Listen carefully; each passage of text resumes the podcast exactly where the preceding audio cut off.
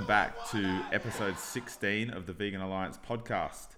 It's been a long time uh, in between episodes. Uh, last one was in November last year, in 2017. Got a whole, uh, a few reasons for that, which we're going to explain shortly. And uh, we've got a lot of stuff to talk about. And tonight, I'm joined by my beautiful wife, Aimee. Um, she's going to talk um, about everything with me tonight, but in particular, we're going to talk about her involvement with the live export campaign and how that's doing at the moment. So, Well, welcome, Aimee. Thanks. Um, yeah, our involvement, I guess. It's not just me, but yeah, just also the the lacking of motivation and some of the reasons behind that, I guess, and um, being less public with the stuff that we're doing and, and, and why we feel less motivated and what we do to get motivated again, I guess. Um, and then, yeah, a, a live export update because that's what occupies most of my time and brain. And then we're going to talk a bit about the drought. The drought, which is a very controversial thing Oh, at the so moment. We've got a- We've been pretty heavily involved with um, the backlash from that, which we're going to get into um, shortly. Um, I guess, And then we're going to finish like it's pretty negative. Um, yeah, it's quite some of the negative, but we'll end with something nice. yeah, we'll, we'll talk about. Um, I want to talk a bit about Kevin and share the story of Kevin. So he's our um, surrendered steer who we've had for a few months now. So we'll finish talking about him and sort of how we got to, um, I guess, having him in our life. I just just a quick note. Um, it may sound slightly different here. It's a little bit echoey because we're actually house sitting at the moment um, out in the countryside, and the room's quite big. I We've- thought you'd never been to the country. You're from the city. Oh, that's You've right. never yeah, been to the no, I've never left. I don't know anything about animals.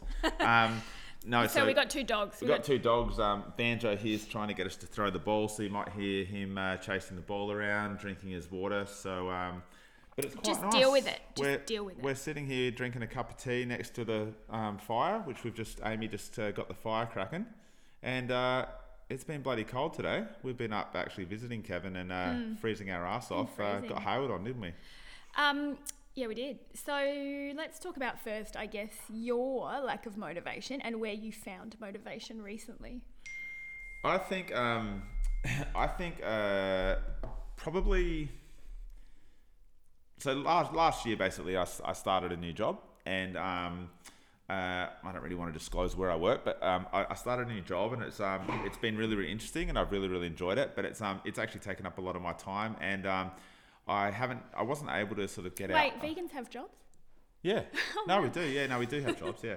Um, so anyway, we um, that kind of like was one of the things that sort of changed my focus a little bit. I mean, I'm still obviously always an, an advocate for animals, but I wasn't able to go out as much. So.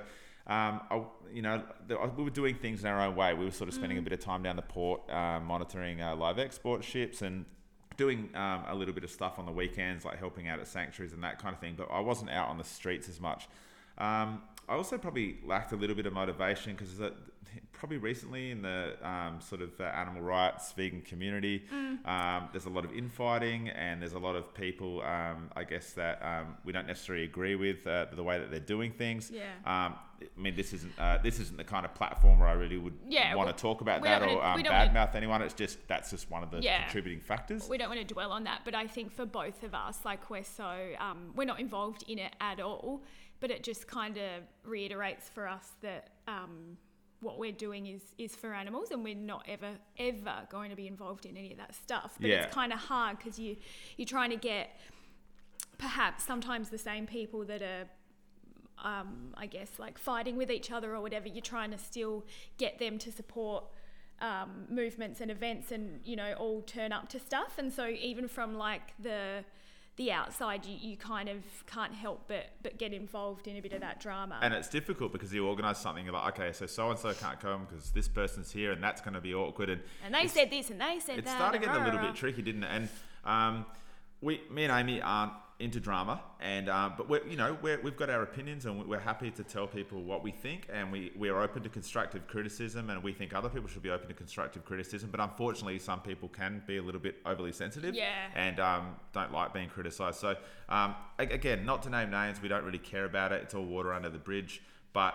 That was part of our lack of and, motivation. and I think it makes us like, you know, we've never been ones to be really involved in the vegan scene beyond our immediate friendship group, and our immediate friendship group is super super small, um, and they're a you know great group of hardworking people that also see through all the shit and don't care about anything. and sort of do everything. Besides animals, um, yeah. Do everything Yep. unknown. People And- don't really yeah, sort of uh, they, they don't post are. about it. They don't go on Um, about it. Yeah, and a lot of our best friends have moved away as well. Um, so it was like, I guess, about for us in the past year or so, finding a couple of new people who we could Trusted. Yeah, yeah. Um, and we've been burnt in the past for sure. so- definitely been burnt in the past and um, so we basically want to move forward with a good group of people me and amy um, you know we have uh, the vegan alliance where we you know we, we have a, a social media presence but we try to make that as much about the animals and uh, as anonymous as possible i mean people know that we run it but we don't want to make it about us I think only really people in Adelaide know that, and that's just because you know we do stalls and stuff. But um, apart from that, it's completely um, pretty much anonymous. I mean, we post pictures of ourselves really super rarely. Um, but Not that I um, care. I mean, it, it, it's one of those things. I mean, I don't mind if, if people are um, posting what they're up to and they're doing great things, but it still has to be primarily about the animals and not focused on uh, an, an individual or um, um, yourself. And I think that's kind of where we differ in the way that we do things. And again, it, it doesn't matter. I mean, anyone can do things the way that they want to do, but me and Aimee Yeah. like to do things this way. So that's why we've kind of like um, been drawn to people that want to do it in a similar fashion. So Anyway, talk about how you Yeah, felt okay. motivated So, all of um, a sudden. So, just to clarify, I didn't really lack motivation, and I got, I guess, quite frustrated at Luke sometimes because I might have like a day here or there where I felt like, you know, not doing any animal stuff, but I kind of maintained a consistent motivation and I think that's because I've got a normal 9 to 5 job and after 5 p.m. um you know, every day I just sort of naturally started that kind of second not job but like second you know in- interest and um, but your your schedule was different and you were adapting and so i found it at times frustrating that you weren't as motivated as me yeah. but then something happened last year. Yeah, night so basically, um, and not for any reason, I just hadn't had an opportunity to get around to see Dominion. I wasn't able to go to any of the premieres. Um, at the time, I was kind of lacking a bit of motivation, so I probably wasn't overly motivated to go and see the premieres. I was always interested to see it, but I just did hadn't um, watched it. And um, it, now that it's out and it's fully released, um, I, I bought it off of Vimeo, and um, which is only four ninety five, which was great. Um, and because we're house sitting at the moment, we're actually about an hour's train ride from work. So I've I spent my train ride up and back to work watching Dominion.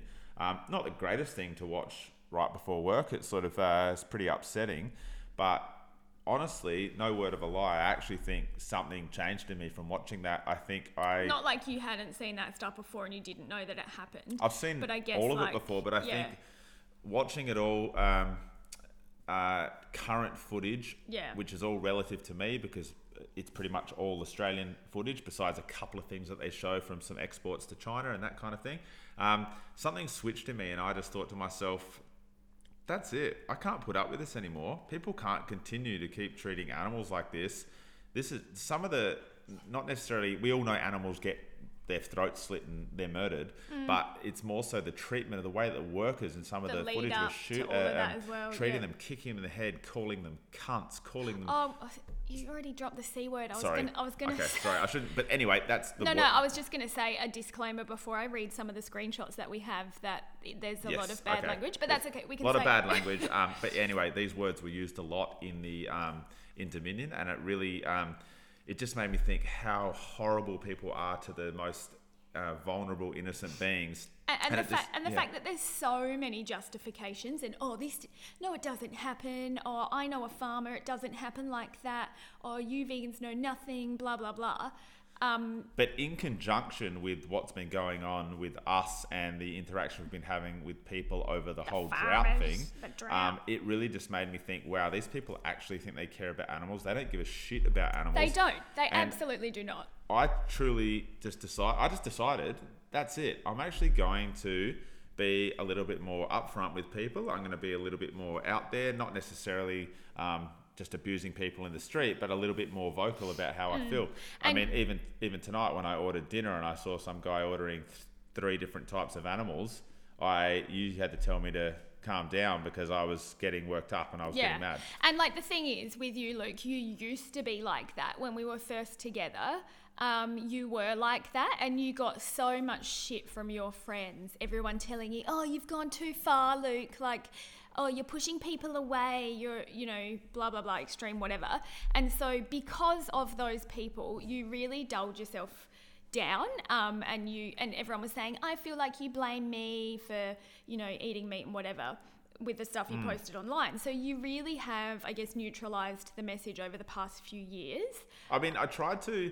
I tried to make. I, I've always been someone. I don't really like upsetting people, but I think when it comes to this, it's just one of those things that's just going to happen. Yeah. And um, when when I first started being really vocal a few years ago, Mm. um, I, it took me a while to really get used to the backlash. Yeah. But I think now who, um, who cares like it doesn't matter. we It's- say all the time this is an emergency like we live in a state of constant emergency for animals like they, their life is on the line all the time 24/7 every day of the year and people don't understand that that's what we're living in and that's what we and that's where all of our messaging comes from Yeah, exactly. And I think um, for me, um, not, I like you said, I already knew it, but from watching Dominion last night, um, one of the big parts of Dominion, there was a couple of parts that really got me.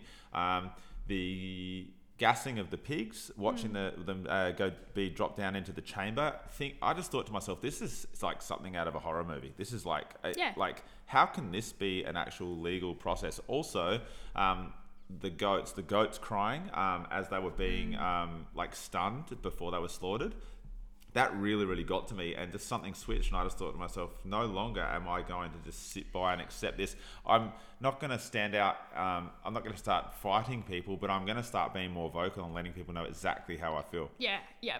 Do you um, think that you're going to try and get some other people who are not vegan or haven't, you know, looked into this much to see it? Or, Well, I think my um, one of the biggest things for me is um, a lot of my colleagues at work um, sort of seem to sort of sympathise and say that "Oh, I really like your post about this. Um, not necessarily vegans, but um, I would really love to um, sort of help them understand a little bit more about Yeah. who I am and why I stand for these kind of things. Yeah. Um, also, um, some of our um, like friends and family who Mm. aren't yet vegan, uh, we want to help them understand why it's so vital and Yep. why we probably don't really want to sit down and dine with them while they're eating lamb chops. yeah, yeah. Um, this week I went to, I, I was doing a marketing campaign for a friend, and on the Monday night, um, a, a couple of other friends had rescued a lamb, and we were out until I don't know, eleven or something. Um, Pretty late, yeah. helping this lamb. And then I had a 7.30 start at, at this job the next day. And I had to go there and, and get my hair and makeup done. And then, um, like, I obviously looked tired and I was yawning. And I was like, oh, sorry, I'm really tired. There was like a group of four people, four or so people. And they kind of said to me, oh, how can, why are you, how can you be tired on it? What, do- what were you doing on a Monday night that would possibly make you tired? And I, like, kind of paused because usually in those kinds of situations, in like a professional environment, I'm like, oh, I don't want to make waves. I don't want to be that person that comes in within the first five minutes and says, I'm a vegan.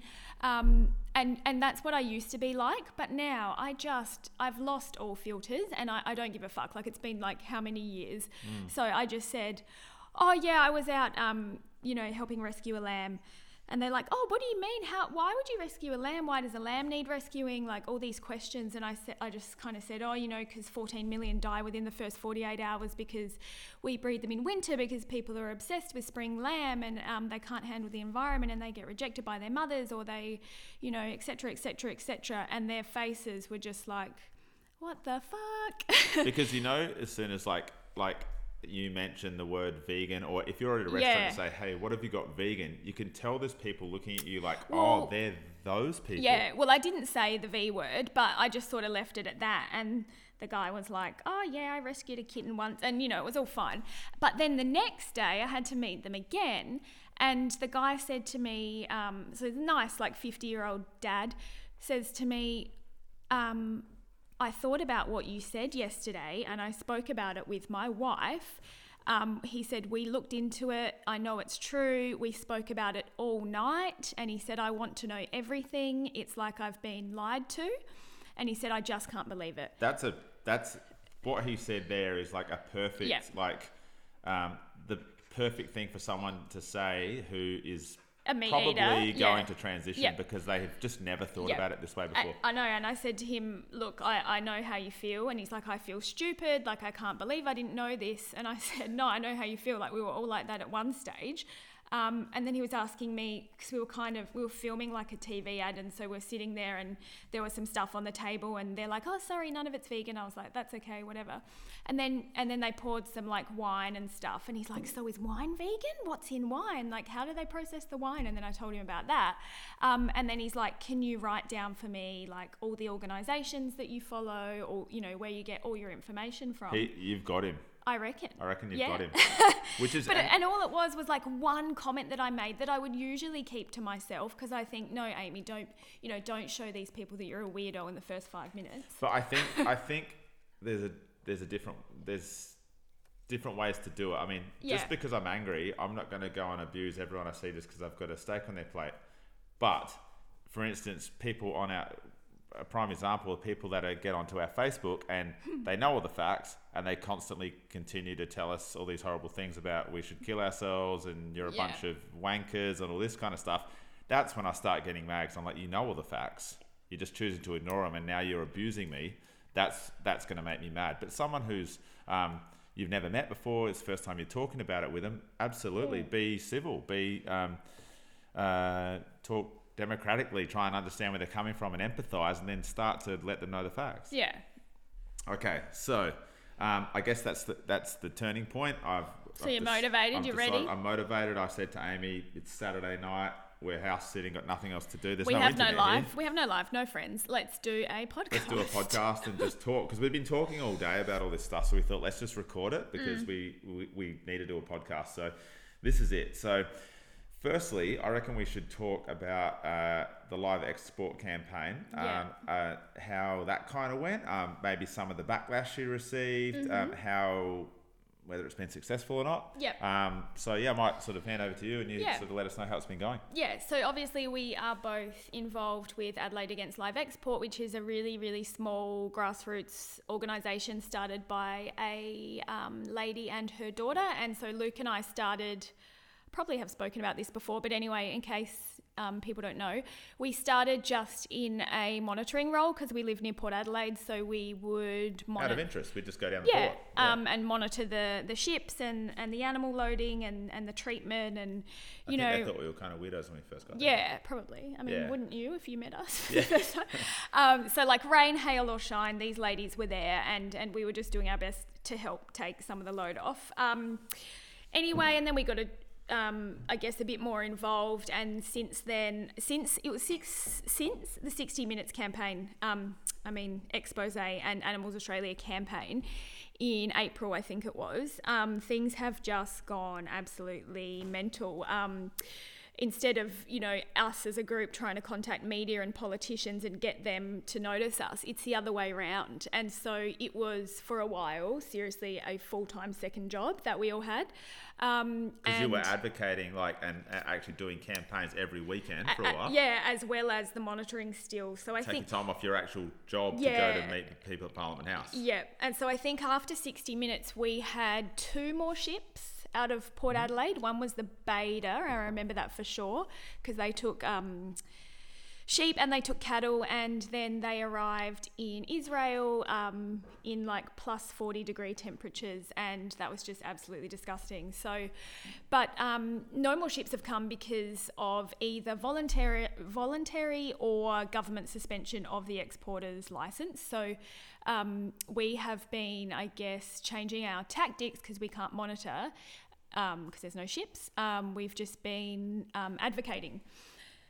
advocating, I guess, for the ban, and that has um, seen us, I guess, establish a really good group of supporters, a really good group of local supporters as well as online. So we've been in Rundle Mall in the lead up to the Mayo by election. We were there every week. Mayo's the area. Oh, sorry, yeah, Mayo is um, an election area. So we were in Rundle Mall, I guess, handing out flyers and stuff, and then we moved to Mount Barker. So we did about three or four weeks in Mount Barker, and the response from people was absolutely amazing. I I think we got probably 80 to 85% support.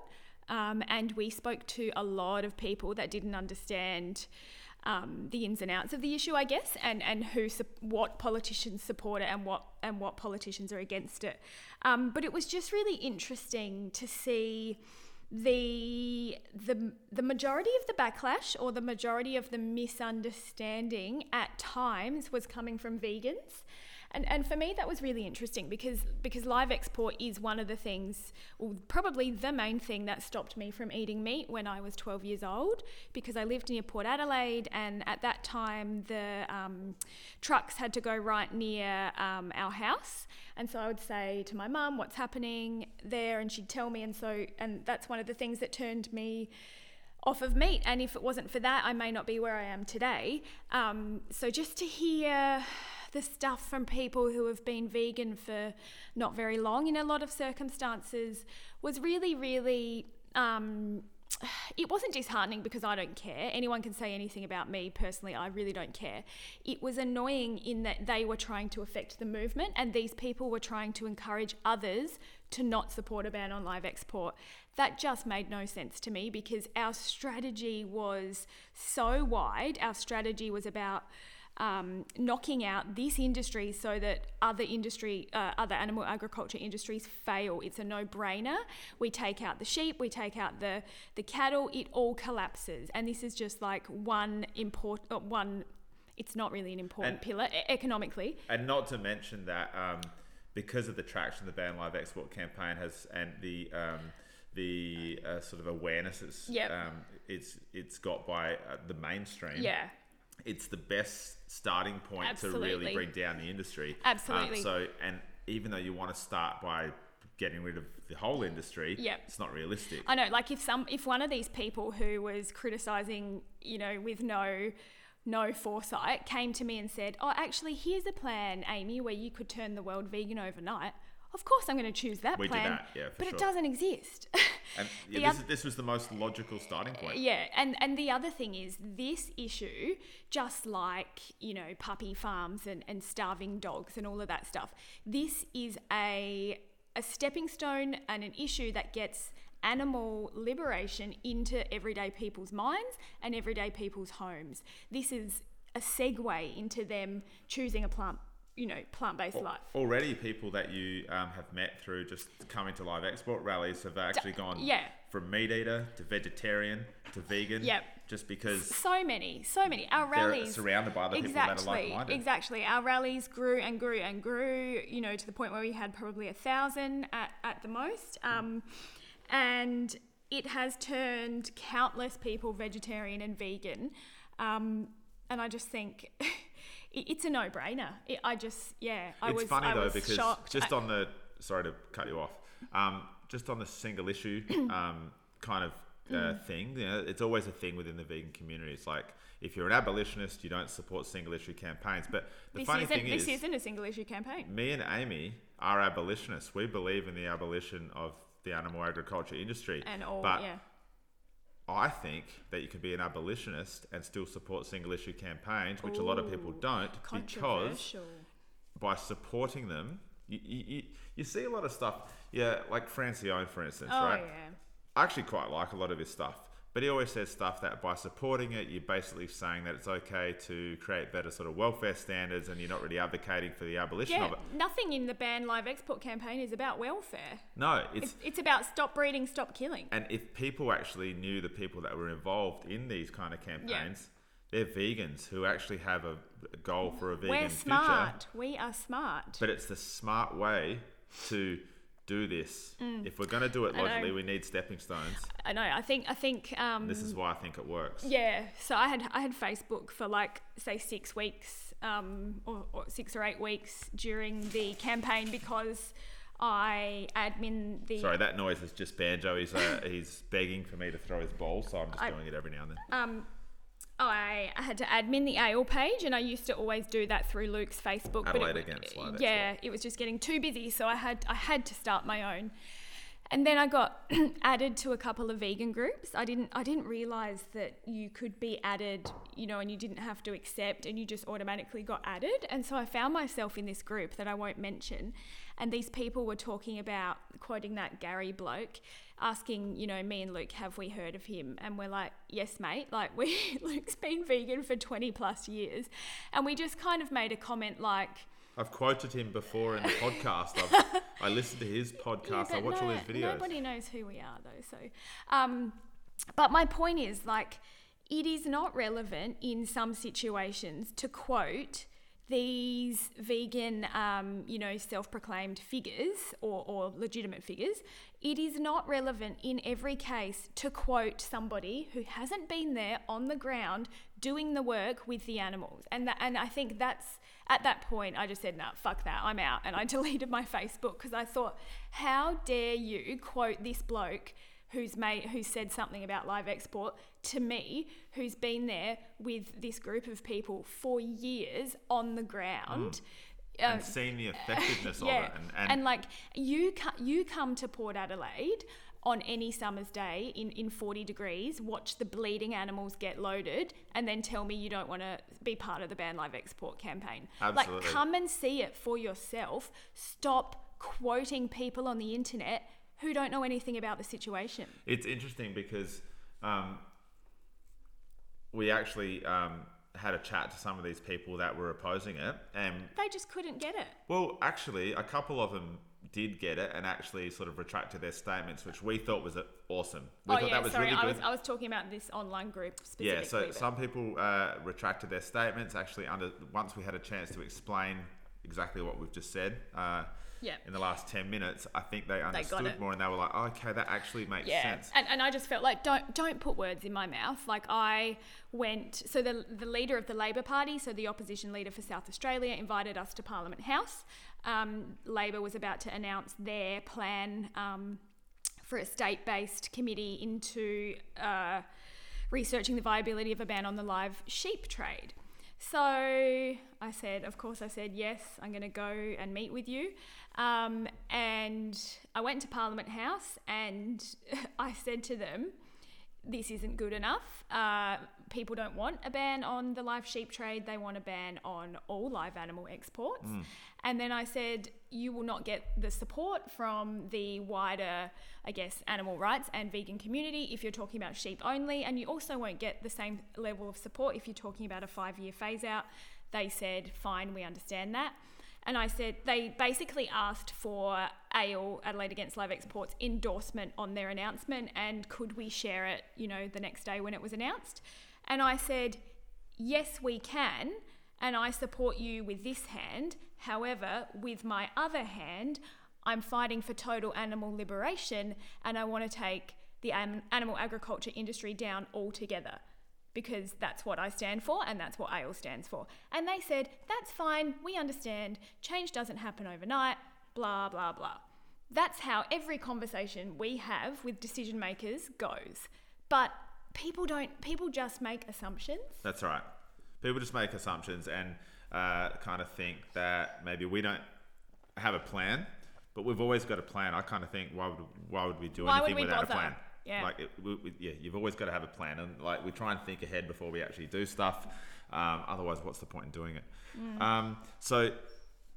With this in mind, it's been it's been quite successful. Obviously, it's gained a lot of traction. Yeah. Um, and uh, sort of so we'll, we'll just have to see where it's where it heads from here. Yeah. it's been a little bit quiet at the moment, but things have slowed down. There's not many ships in the port.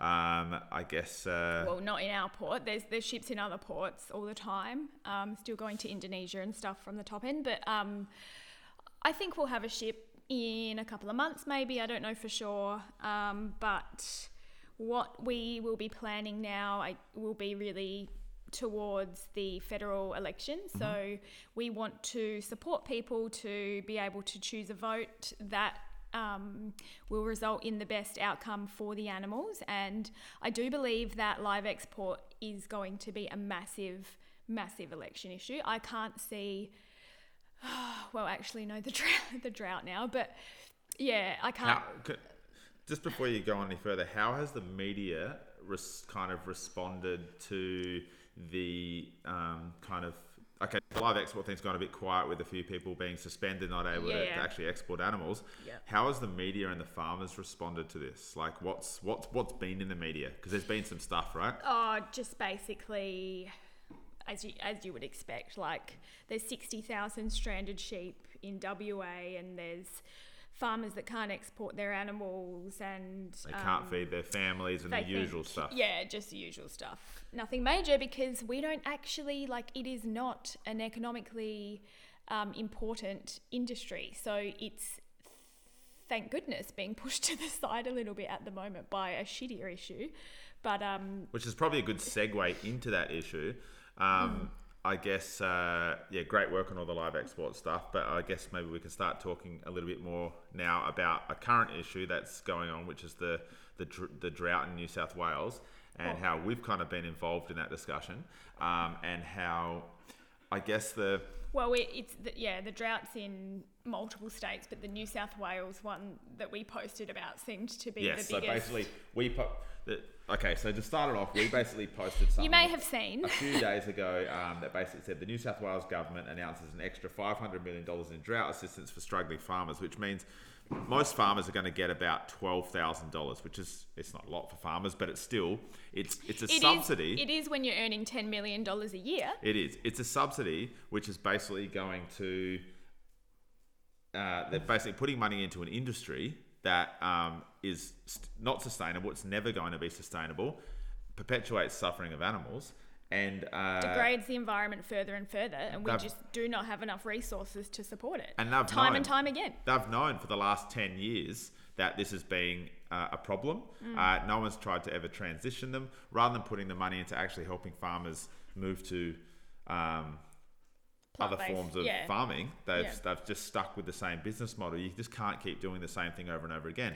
It, it's a no-brainer, really, to people um, who can who can see it from the outside and who can see the other options there. But they are untouchable, and if you if you speak out about farmers on a good day when there is rain, you're going to cop back backlash. But if you're doing it during a drought, you're you're just asking to be shot, basically. Absolutely. And it's hard because everybody gets on board with the farmers. Every news station has interviews with farmers. And The CommBank app, you can't even bloody bank without being you go told to the, about the farmers. You, go and try and do your banking, and there's a thing The about supporting the farmers. farmers. Coles and Woolworths have announced that every dollar you spend for the next 10 days or whatever it was is going towards the farmers. So me and Aimee were like, well, we can't go shopping for 10 days now we'll because we don't want our money to go I towards don't, I don't think it was 10 days. And a lot of people, okay, so basically, we put out a post. Should I read the post? No, don't read it. Okay, so basically, long. if you want to read the post, it's a pretty long post. We put out a Just post, and then we, then we we basically had to go back and then clarify because we got accused of basically condoning farmers committing suicide because there's We- been a yeah. few instances where farmers committed suicide because they are struggling, and we don't condone that. But because we oppose the funding of the uh, funding for these farmers, we got accused of condoning suicide. and then of every, farmers. and then everybody thought we were really dumb because they're like, "Oh my god, who do you think grows your vegetables?" It was a post about animal agriculture. So we had to clarify that for all these stupid people out there, I guess. Um, and uh, you can you can read it. It's on there. Um, it's from um, what just says four days ago. Anyway, you'll find it. Um, so basically, um, some some of the arguments that we've had are your usual sort of trolling arguments Oh, from it- people just posting pictures of meat and trying to upset us. Yeah, it's even worse than that. Like I can't you know, there's no there's no stupid comment that you haven't heard, but this just got, Got like, stupider. Oh, and the, the direct messages as well. So many direct messages, and it was really interesting because A lot of I them were actually- young Yeah, girls. I actually think a lot of the messages were more young girls They saying were like farmer kids. some some being quite abusive, some saying trying to take the kind of passive approach to try and Yeah, go, oh, like- but don't you understand that like Animals um, are suffering. animals are suffering and the farmers are suffering suffering and why wouldn't you want to help someone suffering? the animals. and then yeah. us trying to explain it to them and then them abusing us. Yeah, yeah. So there it- was no good outcome. It was no good outcome, and um, obviously, uh, you know, it's a touchy uh, situation because there's there's always these things in life that like everyone loves to get behind. So there's certain kind of charities and that that like they do they have an event and every like the RSPCA everybody supports the RSPCA and the the the um, Not bloody uh, me. a million paws walk or whatever it is, and it's okay to support that. But then if you're out there advocating for farm animals, you're some sort of freak extremist. Yeah. So the This is the drought, same thing, the drought yeah. is one of those things. Um, whenever the farmers are struggling, everybody's going to support him. and if Yep. you dare oppose him, whoa, you're in trouble. Oh, I loved all the comments as well that were like, "Who do you think supplied you with your leather shoes?" It's like, Um, we don't wear What? them. We're vegans. what? Um, so I'm gonna read in between Luke commenting. I'm gonna read Just- hilarious vegan hate comments. Before you read the comments, basically we you know we post things all the time, and we might sort of get a reach of maybe 500 to a thousand people reached. this got forty thousand. This got 40,000, plus it got nearly 2,000 comments. And I guess Heaps it was just shares. because one farmer or some idiot posts on it and and, they kept their friends see tagging it, their and they friends. kept tagging their friends. It was it went brilliant. Out of control. Yeah. Um, and uh, yeah, I guess maybe, Aimee, you can read a couple of the comments just so you can get an idea of what we've been dealing with. Also, um, the language is terrible, and I don't condone any of this But language or the words that they use. But I'm just gonna um, read them. Um, Let's not name the people though. Let's just, let's just, um, uh, Paul. Uh, no, okay. Uh, the Vegan Alliance is the biggest joke. No one listened to the shit they dribble. It must be a cunt walking around with the bucket strapped under his chin, catching all the shit that comes out your mouth. that's a nasty one.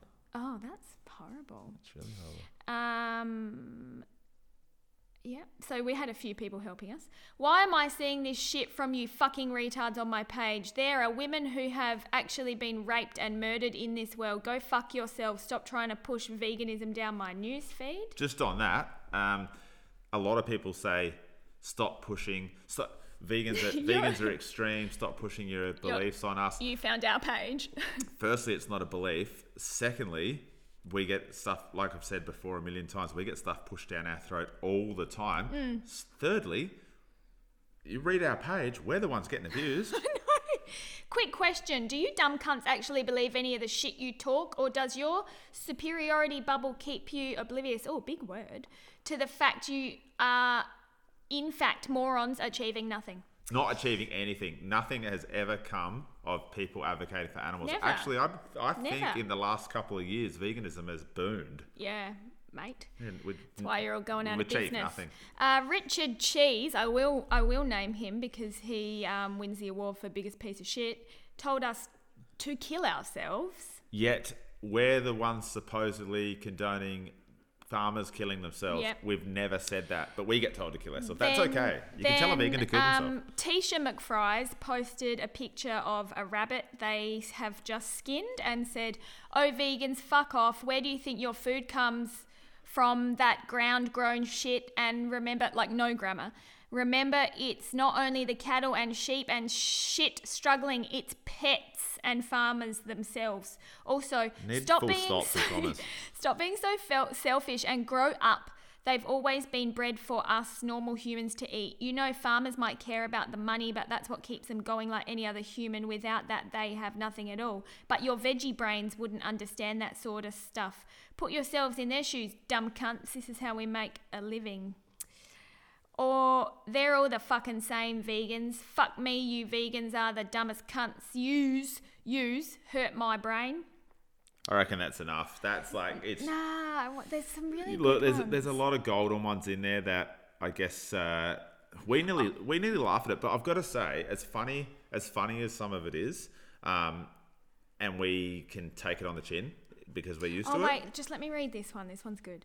Are you fucking kidding? Wow. If our government looked after its own, there probably wouldn't be much issue. Australia doesn't need imports. We make our own. It's our government and people like you who are the ones fucking it up. Suppose you follow Islam too, cocksmoker. And Mm. that was from a female. Oh, that's interesting. So uh, we. We follow Islam. Yep. So there's a, it's a they've got a problem with us um, supporting Muslims. Um, Oh god. And then so how does that even come into it? I mean, I mean, obviously we don't have a problem with Islam, but like, obviously they're a racist piece of shit as well. Oh, so many. All of the comments were racist, ableist, um, sexist, like just everything that you could possibly imagine that would come from a right wing redneck um, did. But what I was saying, um, um, based on the fact that these comments come through, we have a bit of a laugh about them.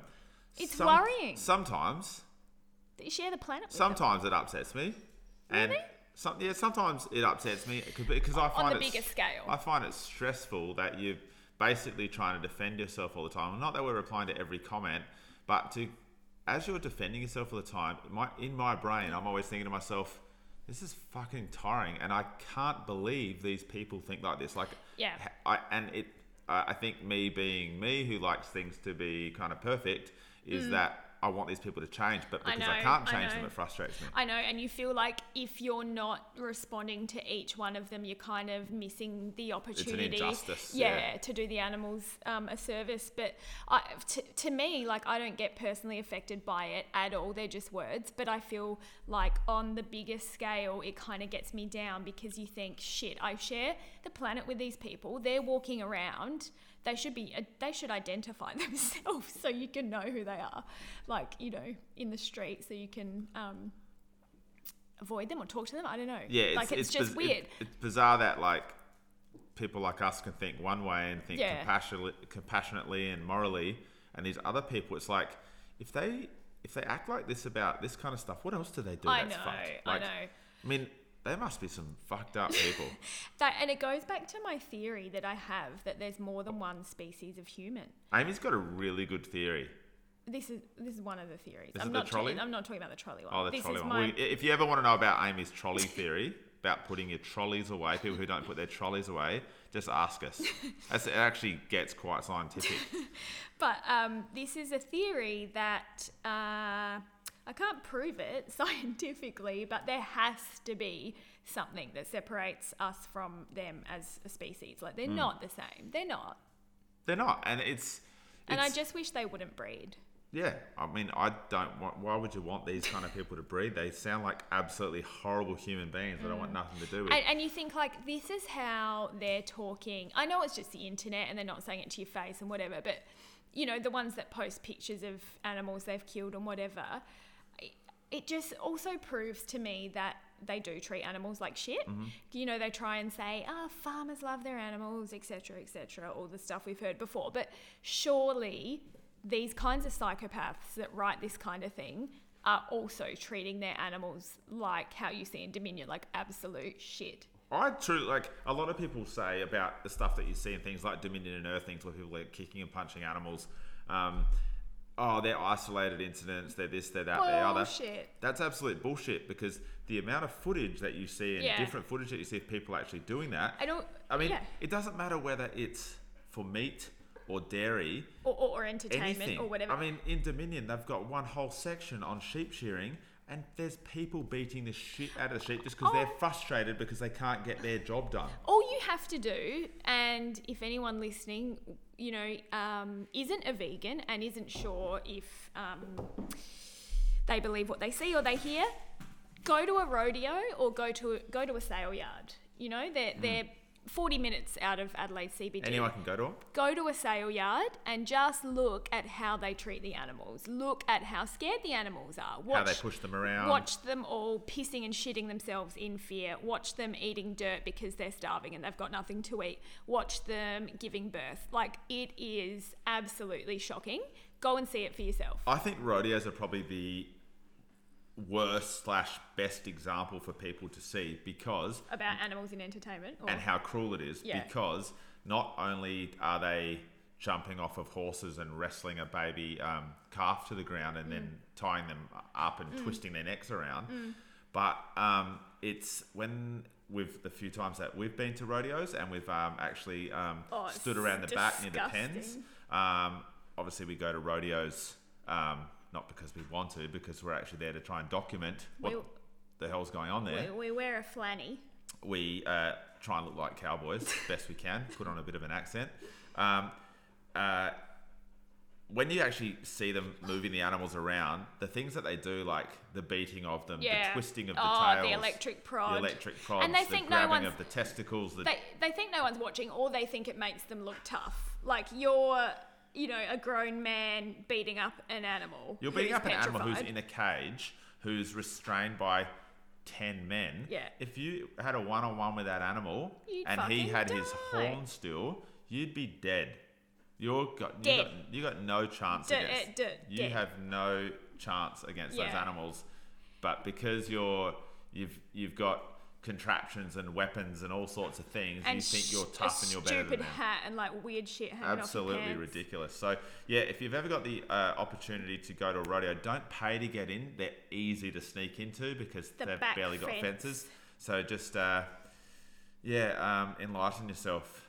Do it, yeah. I very, very. The Marrabel Rodeo was wonderful. Marrabel, yeah, there's always ones at Marrabel. I mean, obviously, don't go to the one at the entertainment centre because you'll never sneak into that one. Cadena. Um, there will be another protest for that um, later on this year because Mm-hmm. that one is coming back. We haven't organised it yet, but it will be happening. That's PBR, Pro Bull Riding, Pro Riding. Pretty Bloody Redneck, as we like to call it. Yes. So, um, anyway, that's kind of what we're that's kind of what we're um, we've been dealing with uh, with this whole drought thing, um, and yeah, we're not afraid to speak up about it. We're not overly bothered by these comments, but it's really disturbing to see the types of comments that have come through. So, Don't be afraid to speak out against the drought. oh, don't be afraid to speak out against anything. If anything bothers you, just say it. Don't be afraid of the backlash. A lot of people, I actually meet a lot of vegans who um, maybe aren't sort of active, they're not activists, but they will um, say, Oh, I don't like to say stuff because I don't really want to upset people. But I think, like, if you're Every time you say that, like 10,000 animals die. yeah, absolutely. And if you were passionate against um, saving uh, the dogs in Yulin, you'd speak out against that. Yeah, but everyone would get on board, wouldn't everybody would get on board with it. But this is this is one of those kind of taboo things. But well, we don't think it's taboo, but it's a, it's a, it's in society. It's a taboo thing to speak out about people's food choices. Um, but they? Someone's done a poo inside. uh oh, got a small poo on the floor. That was banjo, Teddy. Anyway, that's okay. We'll clean it up later. Um, yeah, just don't be afraid to speak out against things that are bothering you because uh, I think after last night, I've just um, the fire has been fueled and I'm ready to speak out again. So that's kind of all the sort of awful stuff that's been going on with us. Um, and Let's uh, talk about we've, Kevin. We've got a few. Um, we've got a great story actually. Um, Mm. We've rescued a couple of animals um, recently, uh, or helped rescue a couple of animals, but we've got one in particular who's called Kevin.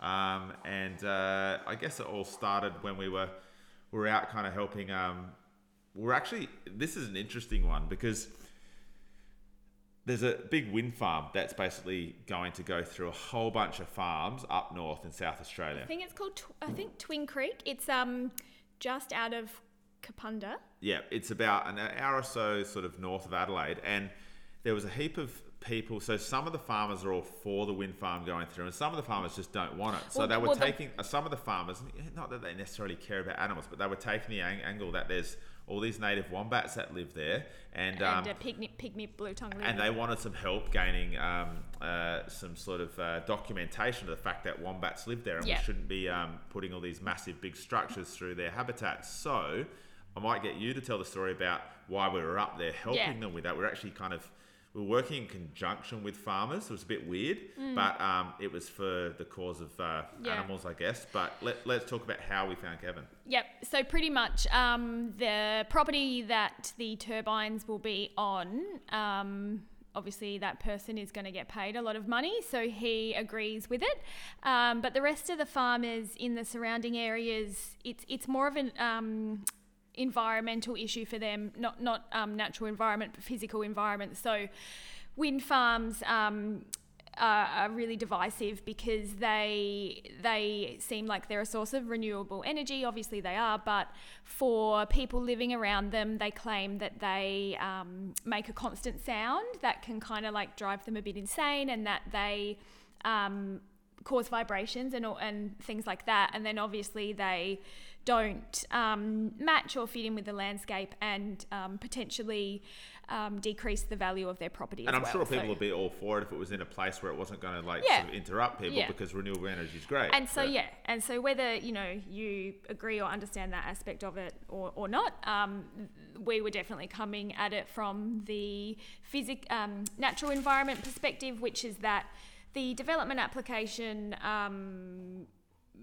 uh, neglected to mention the amount of wombats in the area, and it, it's clear from the work that the wombat organise a wombat awareness organisation did that it's a huge wombat habitat. It's it's massive. So Luke put put the drone up, and it was so clear that there was massive warrens there that um, Wayo said would would house hundreds of wombats. And to put these turbines in, they need to um, drill down, and I think use use dynamite or some kind of explosive to because it's rock to um, what's the word? Break, you know, like break it, break it apart. break it apart. Sorry There are a few words. break it apart. Um, so obviously that's going to either kill wombats or kill their habitat and, and you know uh, have a have a really adverse effect on their whole ecosystem. Um, so anyway, we were just there to help with that um, with with the drone and. We got access to the property from this really kind um, farmer, and he It's actually a chickpea farmer. well, there's yeah, a twist. there's a twist. So he's he is great, and there's he's chickpea and um, other grain. And he said, um, I was down in the paddock looking for lambs, and he said, Oh, yeah, they're my sheep. You know, you can come back to the house. We've got a pet lamb and a steer. And so a steer is a non uh, a castrated male cow. So, like, if you've got It's a bull that's been castrated. Yep. Yep. Gotcha. Um, so anyway, we went back to his house. He was really, really nice, um, and he had a few animals that he kept more than I thought from the initial conversation.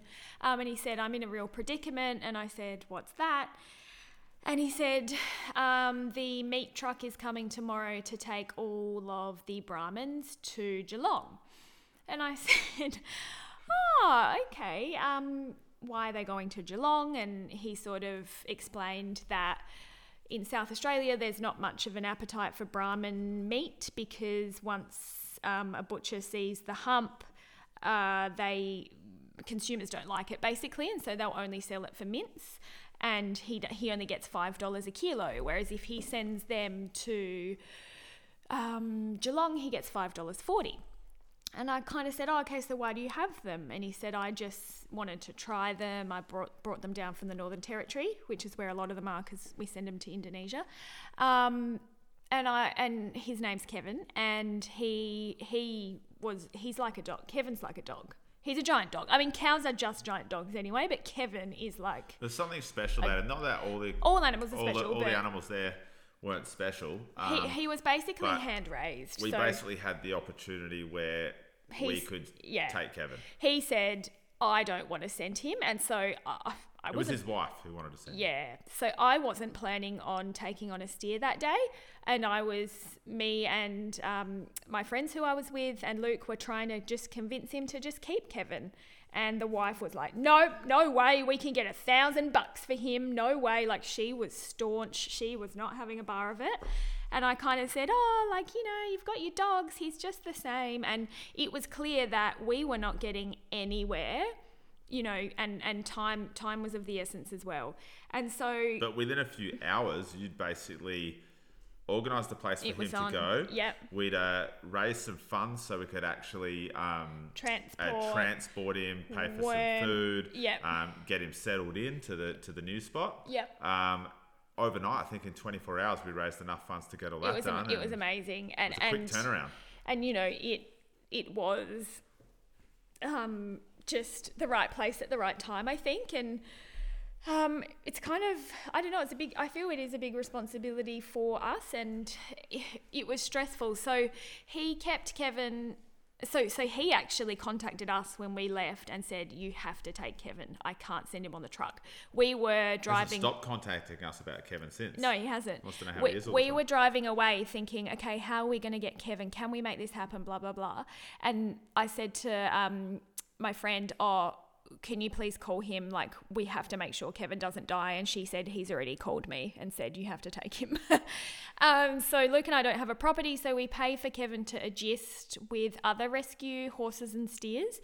Um, but yeah, it was actually kind of so from where we picked him up to where we drove him because we had to go slow because he's 400 kilos was I don't know if it took three hours or more, but um, It's only about an hour and a half drive. yeah. But we had him. We got him a brand new horse float. Like you might have seen um, animals being transported just in in trailers with sides, like cage trailers. I didn't want that for Kevin. I wanted him. We wanted him to be in like a nice enclosed space. Well, like, as we saw today, um, he's some scared, of it, yeah. being tra- uh, like a there was a cow being transported in one of those big open Yeah. cages, falling over everywhere. petrified, falling over. Um, So he was so he had a comfortable float, but it was honestly the most disgusting feeling the entire time we were transporting him. I my like the feeling in my stomach, the in the pit of my stomach, I just felt the whole time like I was doing something wrong. It's like because he didn't really know he what didn't was know what was going on. He he yeah, and then by the time we got to where he was going, it was dark, and we kind of opened it, and he just ran away, and I like stressed about it for a long, long time. It felt really, really wrong, um, but obviously now it's it's it's great. I and think he realizes now that he's pretty damn lucky. I mean, we were there today, so we go up there pretty much every single week now. yeah, um, to where he's adjusting. And um, he's got a few other friends there. Some of the other rescues, a whole bunch of horses that are there as well, which um, you know obviously try and steal his food and stuff. But Yeah. um, he literally like most times when we um, we can't always drive down the paddock because it's wet. But sometimes when we we'll, we'll, get, we'll walk over the hill and we'll see him and we'll be like, Kevin.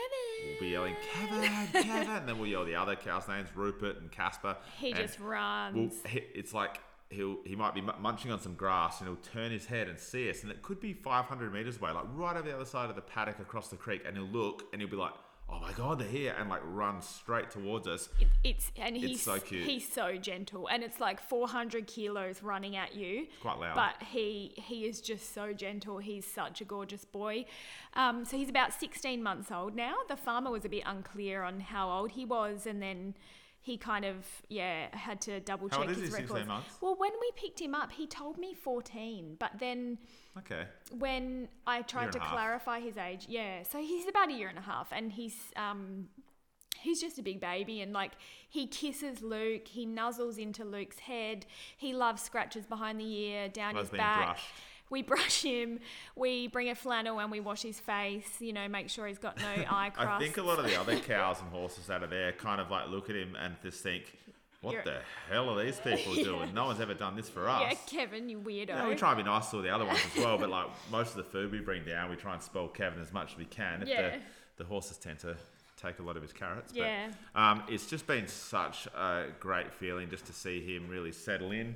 And um, I think you know we'd we'd do anything for him now, and it, it's awkward because we're building a house in the suburbs, and we just think, oh, we should really, in hindsight, just get a property. yeah, But right now, I think uh, for us, we'll probably stick with the suburbs, and then maybe in a few years, we're going to have to look at getting our Mm. own property because driving, you know, over 100 kilometres every weekend just to see him for, well, sometimes it's only half an hour because if he comes up for a bit, and you know, he's up free to He's do what he wants. guy, he Sometimes he'll come and eat the food and be like, yeah, see ya, and just See ya, walk guys, off. see you, other, other times he wants to hang out for an hour.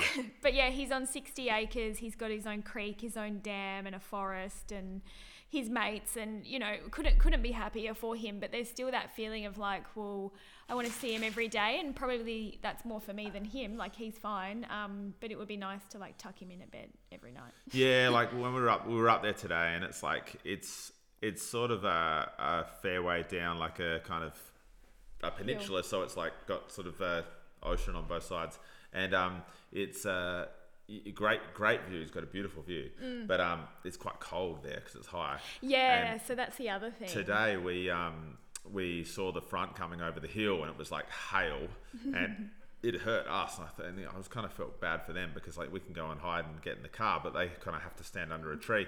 But I just kind of think, well, I mean, he's covered in fur. Um, Yeah, he's pretty happy that he's not dead. yeah. I think he knows. He's, He's got a full belly. You know, I read about Brahmins as well because that's the other thing I was worried about is we moved him. So he obviously came from the NT where it's you know hot and humid, and then we moved. He he was in Kapunda, and then which is dry and hot, and then but we moved him in you know mild temperatures because it was only a few months ago. But then we moved him south where it's like clearly a few degrees colder, and and I felt really bad about that, and he wasn't putting on weight and stuff, but um reading up on it, Brahmins are actually the most adaptable breed to temperatures. So you can keep them in the desert or you can keep them in snow and they grow an additional down under their actual fur. So when we were patting him today, he felt so warm. He did. Felt so warm. But we were freezing, like our hands were freezing. yeah, he wasn't too phased by it. Yeah, so I think it was like, uh, you know, perfect result for him. So he's starting to, yeah, get a bit chubbier now, which is good. Well, yeah. So that's, I guess, our uh, kind of nice part of the podcast, talking about Kevin. Yeah. Um, there's going to be other rescues. Um, uh, there are a few other ones that we uh, might be able to talk about on another um, future episode. Um, we've pretty much covered everything we wanted to talk about tonight, I think. Uh, unless there's anything else that you wanted to. No, discuss or I mean, think anything that- we've missed. It has been a while, so Yeah. so much stuff's happened, I it's know, kind of hard uh, to- hard to remember everything. You kind of write things down, and then the notes go missing. And Yeah. Oh, we moved house as well. Um, we're well. I guess we're another big thing is we're getting ready for our third trip to Villa Kitty. In- That- in that's what I wanted to talk about. Villa Yeah. Kitty, yeah. Just quickly, let's do it. Talk about All that. right. Oh, actually, yeah. I'll talk about what we're doing there. So, Villa Kitty, Bali Have we talked about this on the podcast before? Yeah, Okay. surely. Yeah. Villa Kitty, the cat sanctuary in Bali, It's not a sanctuary, Luke. A sanctuary. It's not The a sanctuary. cat it's a sh- rescue- rescue and shelter. shelter in Bali, run by Australian vegan lady. Yes, who is awesome. She is our inspiration and our mentor and our, you know, She feels like a part of our family. Yeah, I think.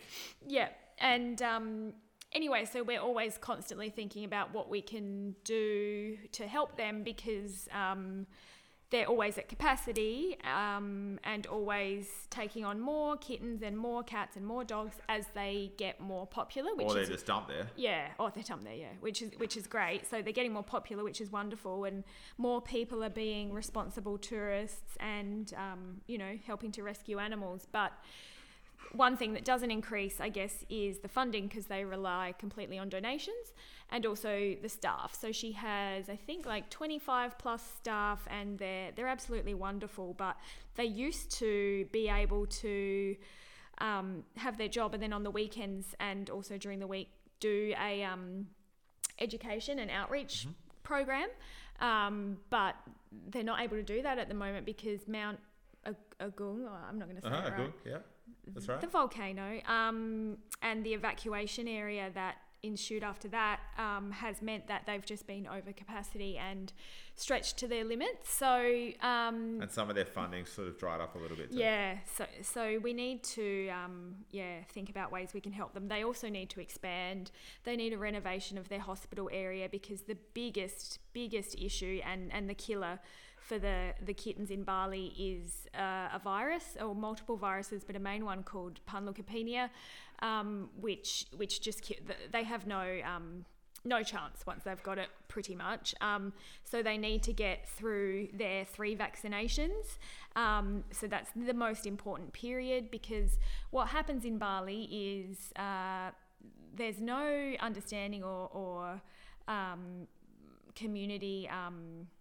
Support to desex animals and if you talk to locals they think oh no it's it that's not natural. Like why would we do that to an animal? So they don't understand. Um, and then when they're you know cats can have babies as young as four months when they're four months old i think um, four or six and then they can have the gestation period is so short that they can have multiple litters in a year. So um, it's a, it's a huge problem. And what happens is locals throw the kittens out in the rivers, in the garbage cans, in the rice fields. Um, Put them know, into plastic bags. plastic bags. If they're lucky, they might chuck them in a box at Villa Kitty. Um, so, uh, yeah, them being away from their mothers. And then this virus is just um, what A Vi- lot of cats die, yeah, what- unfortunately. What, Villa Kitty faces every day. So We are we're constantly fundraising for them, um, and last year I think we started since last year um, at the Vegan Festival. All our proceeds went to them, and then this year again we'll be at the Vegan Festival with new merchandise and all of the old faves, um, and 100% of that will be going to Villa Kitty to help them with either you know the day to day costs, increasing staff, or towards renovations. But we are running the first ever Villa Kitty quiz night. so And quiz to- nights are fun. If you've never been to a quiz Yeah, night, you should go because so they're awesome, fun. especially when they're they're, they're When full of uh, um, vegans. vegans, vegan Yeah. food. A big, ta- yeah. So, and this is an all vegan event. So, we did a quiz night for Paws and Claws about, what, three weeks ago now? Mm-hmm.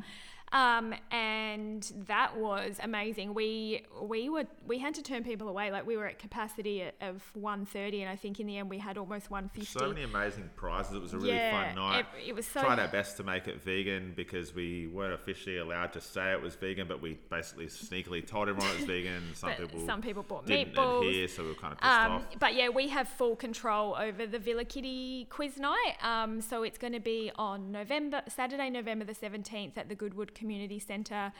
Um, and it'll be run by the Vegan Alliance for Villa Kitty. So it's an all vegan event and it's BYO. So I think a lot of quiz nights, they don't let you BYO, but we want people to just be able to bring everything themselves, alcohol included.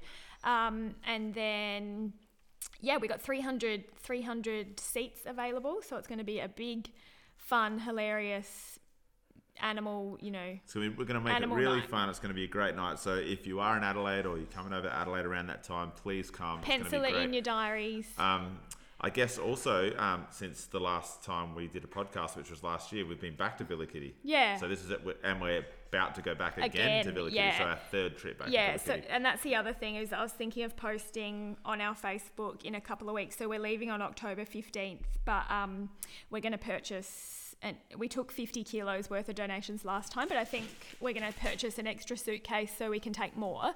Um, so if anybody wants to know what they can contribute and what Villa Kitty need, and you're in SA, or if you're interstate and you want to send it to us, um, that would be amazing. But if you're in SA, we'll pick it up from you.